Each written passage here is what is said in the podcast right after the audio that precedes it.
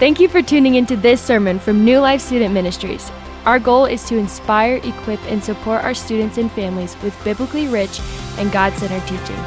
These messages are meant to be supplemental and not substitutional for our weekly gathering.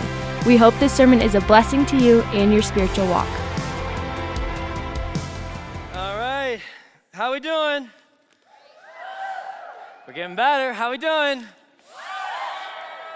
I just want to say I am so grateful that it rained today. I'm so done with this heat. Is anybody else done with this heat? Uh, let me ask this question. There's always several people in the crowd. Everybody's a little bit different. Who are my people who are ready for pumpkin spice lattes, fall, just leaves changing? You're ready to break out the hoodies. You're ready to and then how many of you just like don't want summer to end? How many of you are like, no, I love this heat? Uh, you shouldn't live here in Colorado. You shouldn't live here in Colorado. If you got your Bibles, John 14. John 14, that's where we're going to be tonight. Week three of our series in the Trinity. Everyone say Trinity. Trinity. God the Father, God the Son, God the Holy Spirit. If you are joining us uh, tonight, two weeks ago. Um, we opened the scriptures, we talked about God the Father, um, how God is an infinite God, God is a personal God, and He is good. Um, and if you had the privilege of joining us last week, the Catherine Gerstenberg opened up the scriptures, and yeah, she's kind of awesome. She's kind of awesome. She talked about Christ the Son. And now, tonight, I'm going to talk about the one that seems a little bit more uncomfortable usually to talk about because we never know how to talk about him God the Holy Spirit. Let's read the word, but before we do, let's pause for a moment. Let's just center ourselves in the presence of God. Lord, we welcome you. We welcome you. Holy Spirit, your presence is welcome in this place you are here. Father, I pray that tonight would be a night where miracles happen. Where miracles happen. Lord, there are some in this room whose faith hangs by a thread. I pray you'd restore it tonight. There are some in this room whose faith is vibrant and strong. I pray you'd preserve it tonight. And there are some in this room whose faith is dead. I pray you'd give it life tonight. Holy Spirit, I pray you would pour yourself out upon us tonight. You'd fill us. I pray that you would stir our affections towards the God of Israel. I pray that you would make pure our vision and our perspective of you. Would you draw us ever closer to you tonight? Strengthen us. Give us eyes to see, ears to hear, minds to understand. And would you take hearts of stone and turn them into hearts of flesh tonight. In your precious and holy name. And if you are with me, say amen. Amen. Not a very long passage tonight. Two verses. Jesus is talking to his disciples right before he's about to be betrayed. And he says this in John 14, verse 25 These things I have spoken to you while I am still with you. But the helper, everyone say the helper. The helper, capital H, the Holy Spirit, whom the Father will send in my name, he will teach you all things and bring to your remembrance all that I have said to you. Brothers and sisters, this is the word of the Lord to which all God's people said. Amen. Thanks be to God, God the Father, God the Son, God the Holy Spirit. We have a God who did a creating work at the beginning of time. He created the birds of the air, the beasts of the field, the sun, the moon, the stars, the plants, the trees, the land, the sea, and he called it good. And then he created something so magnificent that scripture calls it something in his own image humanity. And he says it's really good. And we see the creating work of God at the beginning of time. And as we continue to move through Scripture, we hit the New Testament where we see Christ the Son, the image of the invisible God. You ever ask that yourself that question? What does God look like? What does he talk like? What's his countenance? Scripture says God looks like this, and his name is Jesus. He came, he lived, he lived perfect. For you, for me, he died. Three days later, he rose again. In the work to make things right between us and God again was finished in the person of Jesus Christ. And now we talk about the Holy Spirit. The Holy Spirit, and this is, this is kind of interesting. If you're going to remember the definition I gave you uh, two weeks ago for the, for the Trinity, this is what it is God, one who eternally exists in three persons God the Father, God the Son, God the Holy Spirit. Each person is fully God, and there is only one God. Broken down, this is what that means that God the Father, God the Son, God the Holy Spirit are all God, fully God. Sometimes we can think about the Holy Spirit like, or God like he's a pie, and he's split up into three sections God the Father, God the Son, God the Holy Spirit. But that's pretty, a pretty frail version of the Trinity because that's to imply that God the Father is lacking God the Son and God the Holy Spirit. Or God the Son is lacking God the Father and God the Holy Spirit. Or God the Holy Spirit is lacking God the Father and God the Son. Are you confused yet? Now you track it with me. No, they're all fully God. All fully God. And we have the creating work of God the Father, the finished work of Christ the Son. And tonight I want to talk to you about the ongoing work of the Holy Spirit. Everyone say ongoing work. Now, here's the thing I want to, I want to, I want to out the gate help us set the right way to think about God, the Holy Spirit.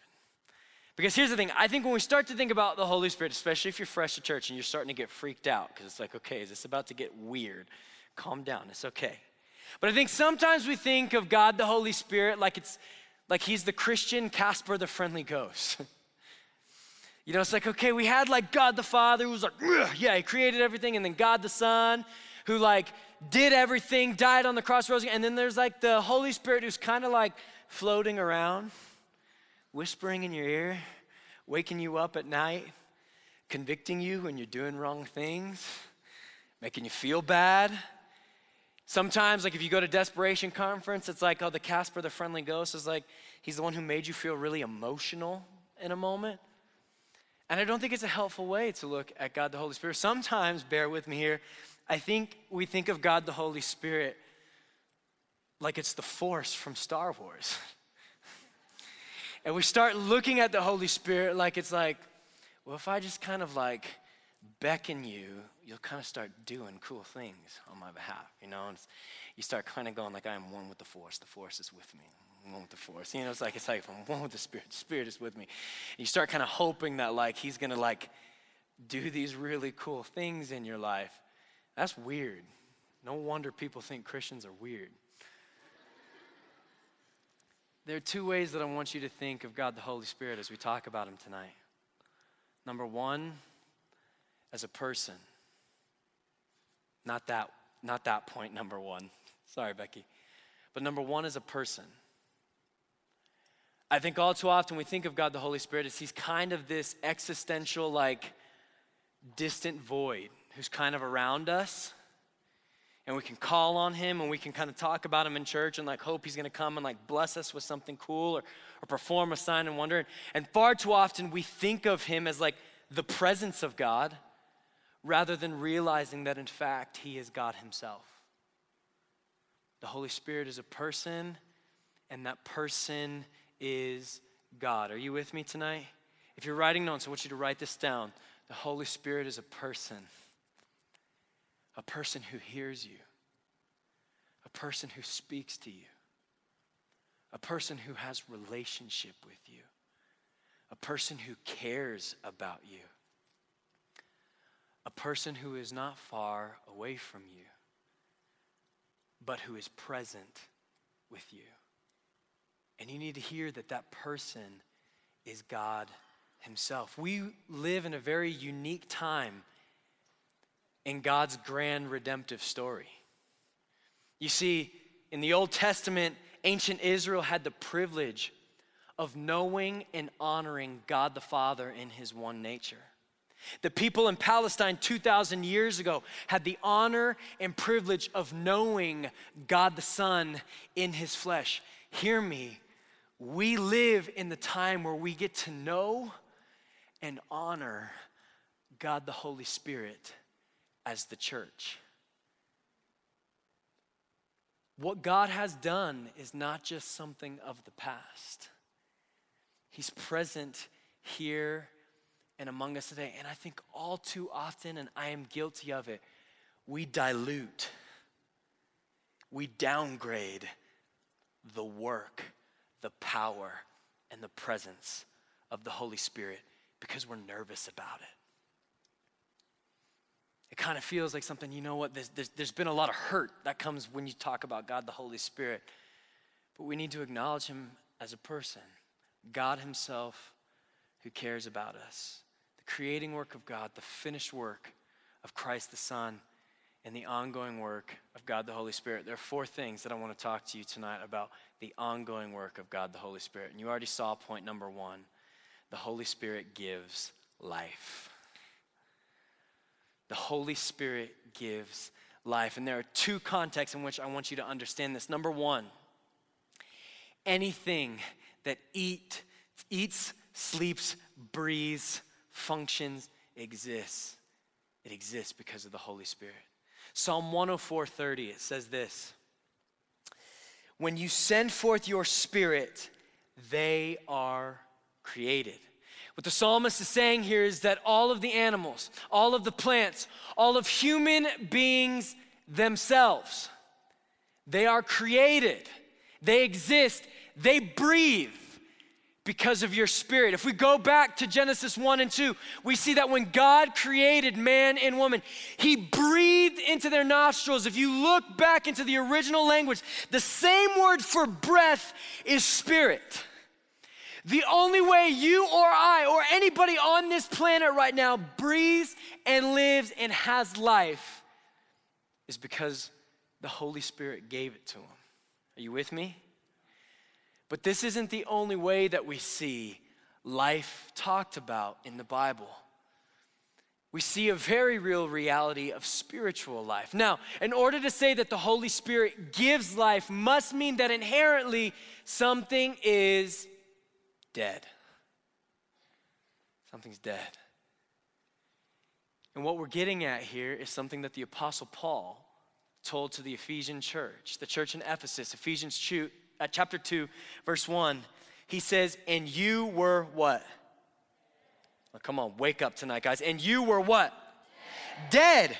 You were dead in the trespasses and sins in which you once walked, following the course of this world, following the prince of the power of the air, the spirit that is now at work in the sons of disobedience, among whom we all once lived in the passions of our flesh carrying out the desires of the body and the mind, and were by nature children of wrath like the rest of mankind. So, what the Apostle Paul is saying here is that you operating in your sin, you living by the passions of your flesh, you being the God of your own life, you thinking you know what is best for your life, you thinking you know what can satisfy your soul, is death. It's proof that you're dead. And we know this because when we go back to Genesis chapter 3, this is what we see happen with all of creation. We have a God who created everything perfect. He looks at man and he looks at woman and he says, Look, everything is yours, but of the tree of the knowledge of good and evil, do not eat, for if you eat of it, you shall surely what? Die. The very essence of death is to be separated from God Himself. And what Paul is saying is here look, we all lived in this reality. He's talking to the believers in Ephesus and he's saying, You remember, you remember when you lived by the passions of your flesh, you functioned as your own God, you were dead. Dead. I need you to hear me this evening. All too often, we look at salvation as something that rests within our own hands. And this is, this is how I can best describe it. I heard an analogy given one time that salvation is like this you're drowning in the sea. You're drowning in the sea, and God comes by in a boat and He looks at you and He sees you drowning, struggling for life, and He throws out a raft to you. And then it is your choice if you want to hop in the raft or not. I have a problem with this illustration. You know why? Because to say that you are drowning would infer that you're still alive. You were dead.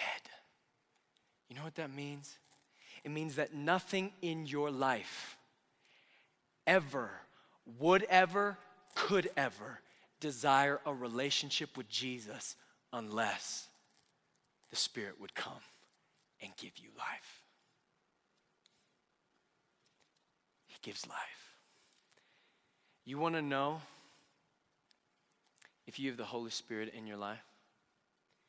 If there is an ounce of anything within you that wants to give your life and submit your life and surrender your life to the King of Kings and Lord of Lords, it's because the Spirit of God has brought you from death to life. Are you with me tonight? The Holy Spirit gives life. When I was one going on two, the oldest sister in my family was getting baptized at the pastor's house. And this is kind of how they did it back then. Like you showed up at the and he's got a big pool. And so we walk in the back and we, we get in this where the whole family's there. It's after church. We're all dressed in our nice clothes. And my oldest sister, Bethany, she's getting ready to hop in. And I'm like one and a half. I'm hobbling around in like my shoes that my dad got me from the ark because we never bought anything brand new. And they're like the light up shoes, you know. And I was wearing like these cool sweatpants and this button up shirt. And me and me and the second born, my sister Heidi, we were thick as thieves when we were kids. We were playing with this beach ball. We're playing with this beach ball and we're kicking around as the pastor's like, you know, like speaking like the message of salvation to Bethany. And she's like, oh, yeah, this is so good. And we're like, that's great. We're hitting the beach ball. And Next thing we know, in the deep end of the pool, the beach ball falls in. And so, me and my little self, I go hobbling over to the pool first. And my sister Heidi, she's like three and a half maybe at the time. And I'm leaning in over the pool to pick up the beach ball. And just in the moment of the sin nature, she gets so jealous, standing behind me and does what any loving sister would do to her one year old brother. She kicks me in. she kicks me in. And I, I, I cannot tell you how I remember this so vividly. I, I'm, I'm, I'm not even two yet, like, and I just remember sinking. Like I'm sinking. And I'm in, the, I'm in the pool, and it's like, and I vividly remember it was like my shoe came off. It was like floating up, and I'm like sitting down, and I, I remember like in that moment, I had not panicked yet. I was just like, I'm underwater. How did I get underwater? and being 100% incapable of coming up. My mother, in her Sunday gown dress, without hesitation, just like Captain Marvels this thing and hops in the pool and takes her son out. I know, go moms. Yeah. I want to suggest to you tonight this is the work of the Spirit in our lives you being dead and incapable of seeing God for who He is, the Spirit comes after you and He gives you life. But there's a beauty to this because that's not the only thing he does. The second ongoing work of the Holy Spirit is that the Holy Spirit transforms. The Holy Spirit transforms. And the Apostle Paul gets at this. In 2 Corinthians 3:18, he says this, and we all with an unveiled face, beholding the glory of the Lord, are being transformed into the image from one degree of glory to another. For this comes from the Lord who is the Spirit. The good news of the gospel, hear me, is not just that God comes and meets you where you are in your brokenness, but that by the power of his Spirit, he does not leave you there. He transforms you from one degree of glory to the next to look like the person of Jesus Christ. Can you imagine a wedding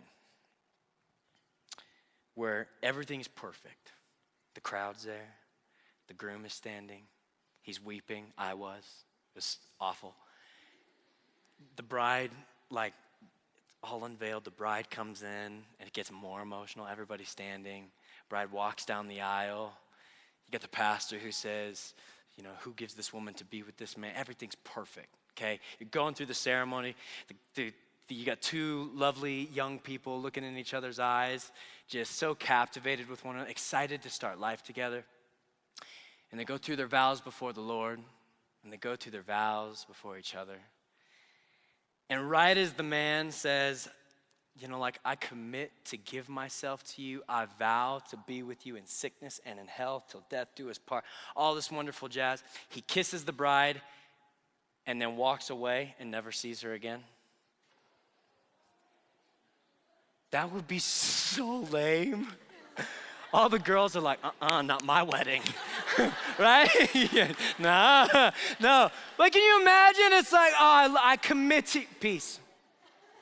You walk out and, and she never sees the groom. And so often we think this is what God does to us. We think that his love for you only went as far is telling you that he cares about you, showing you that he cares about you, and then he walks away and says, figure life out. Do marriage on your own. No! That's not how it works. I tell you right now, the man I was five years and three months ago marrying that beautiful woman is very different now than it was then. Why?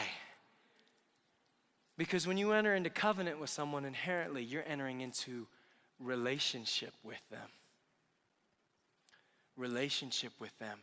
And so, what God does is He says, He meets you where all of your desires are about yourself he meets you in all your brokenness, all of your pain, all of your sorrow, all of your frailty, all of your sin. And He says, Look at me. Let me change your appetite. Instead of being captivated with what others think about you, let me show you what it looks like to trust what God thinks about you. Instead of looking for your security and your value in what others say about you, let me give you an identity that's eternal with what God says about you. And we get what this starts to look like from the apostle Paul in Galatians 5:22 when he starts talking about the fruits of the spirit. He says, "But the fruits of the spirit are this: love, joy, peace, patience, kindness, goodness, faithfulness, gentleness, self control. Against such things there is no law. And those who belong to Christ, Jesus, have crucified the flesh with its passions and desires. God meets you where you are, He gives you life. And then the Holy Spirit just looks at you and says, Let me show you a life that's actually worth living. And He begins to transform you. And then he does something so profound the Holy Spirit unifies. He unifies. Ooh, I'm about to step on some toes for this one. He looks at black people and white people, and he looks at Democrats and Republicans, and he looks at men and he looks at women and he looks at every human being in every tribe, nation, and tongue and he makes them one. He makes them one.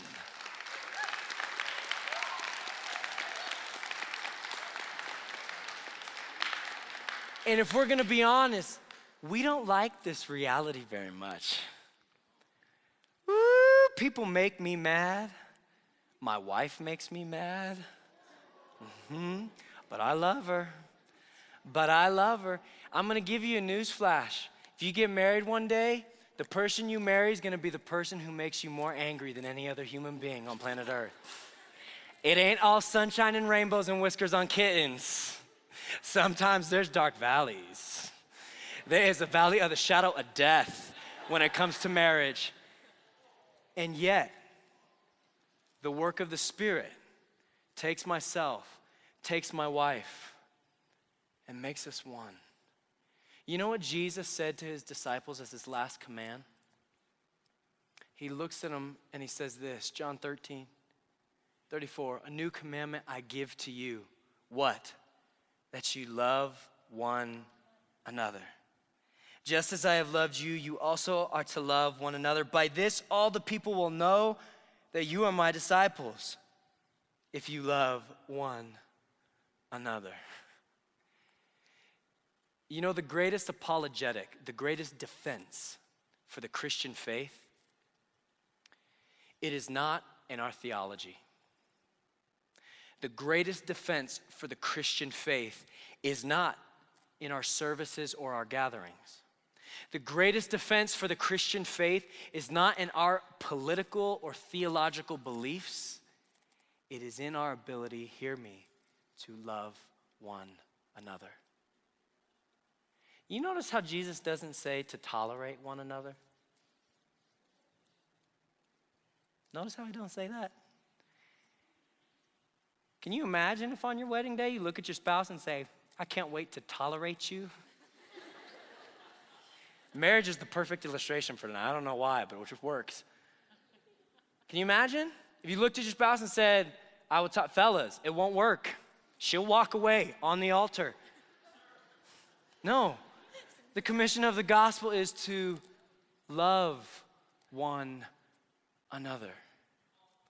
Love one another. You know, when Paul was talking about the church, the illustration that he gave was a body.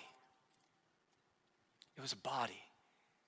He said, Look, there are going to be people that Jesus chose to love Jesus chose to call, that the Holy Spirit has made your family, and you know what your role is. Even though you don't agree with them, even though you can't stand them, even though all you want to do is tolerate them, what the Holy Spirit does is He makes it to where you can love them. Hear me, brothers and sisters. This is why when we look what's happening in our nation right now, this is why when the world starts responding with so much bitterness and hatred, God's response is His church. He says, Let me show you a place where people are messy, and imperfect, they can't stand one another, but they learn to love one another because they are in Christ. This is what it means to be the people of God, that the Holy Spirit would come and give us life, that He would transform us into the image of Christ and place us in a body. Make us one people that despite our differences, despite our skin color, despite our theological beliefs, despite whether you are Pentecostal or Presbyterian or a Calvinist or an Arminianist or whatever, that Jesus would be Lord and that that's where you would find your unity. Are you with me tonight? And the final thing that the Holy Spirit does is the Holy Spirit sustains. He sustains. Philippians 1 6, the Apostle Paul, he says this, and I am sure of this, that he who began a good work in you will bring it to completion at the day of Christ Jesus. Brothers and sisters, this is good news. You know why it's good news? Because it means that your relationship with God, your right standing before God, is not dependent on your willpower. It's not dependent on your strength. Now, hear what I'm telling you. Does this mean that obedience to God doesn't matter because the Holy Spirit sustains? No. Does this mean that grace is a license to sin and do whatever you want with your life? No. This is what it means it means that the power by which you were called into relationship with Jesus is the same power by which you will stay in relationship with Jesus. The only way you're going to wake up by God's grace 60, 70, 80, 90, 100 years from now and still call yourself a follower of Christ is because the Holy Spirit sustains you. Can you stand with me?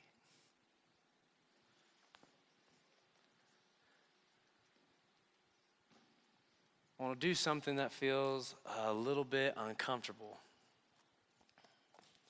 Because I think we hear a message like this, we go through a series like this. And the question that I want to ask you this evening is Do you know God? In the stillness of this room, no music, nothing to bring you any form of comfort. I want to ask you that. Do you know God? Do you know him?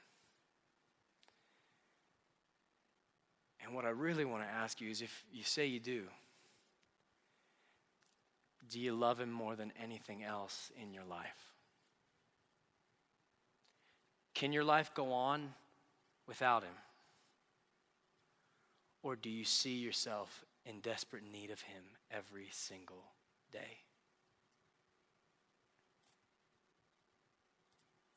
That's hard. Band, you guys can come up.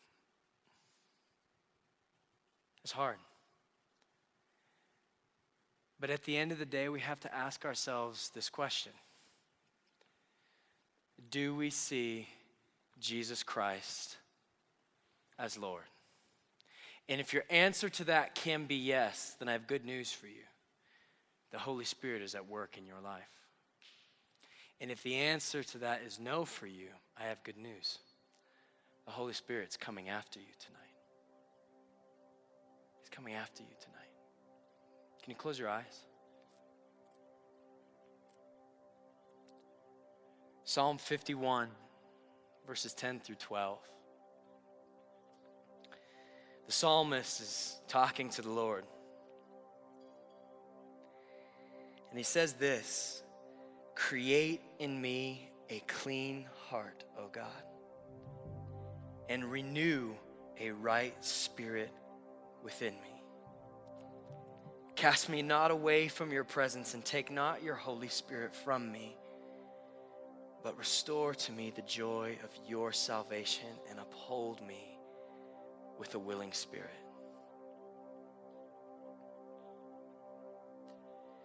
Spirit does a lot of things. Gives life, he transforms our lives. For followers of Jesus, He actually makes His dwelling place in our lives. He gives gifts to His people.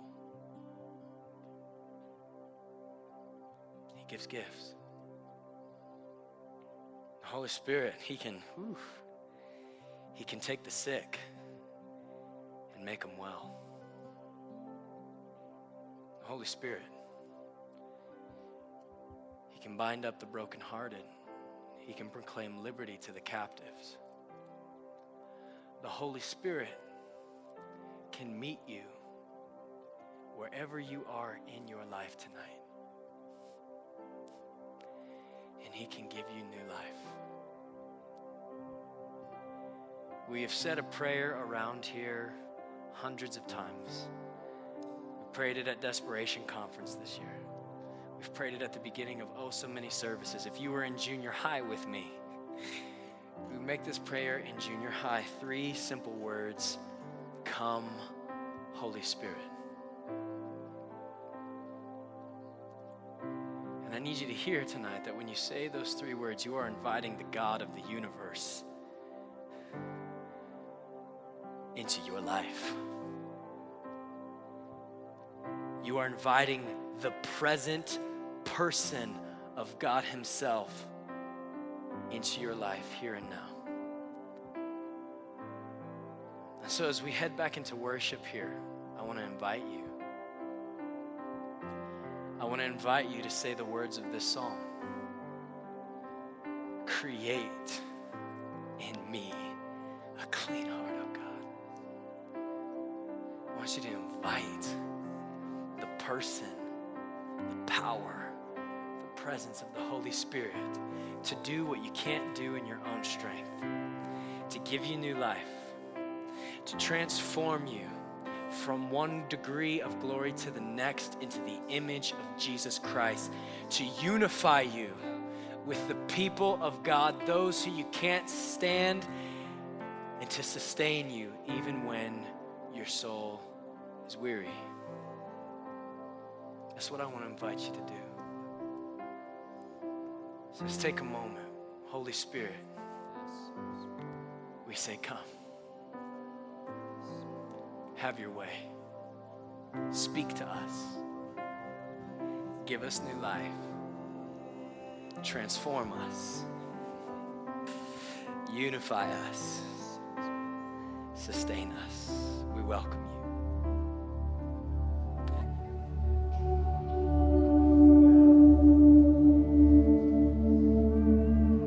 Thanks again for listening to this message from New Life Student Ministries. If you want to keep up with what's happening with us, follow us on Instagram and Facebook at NL Student Ministries.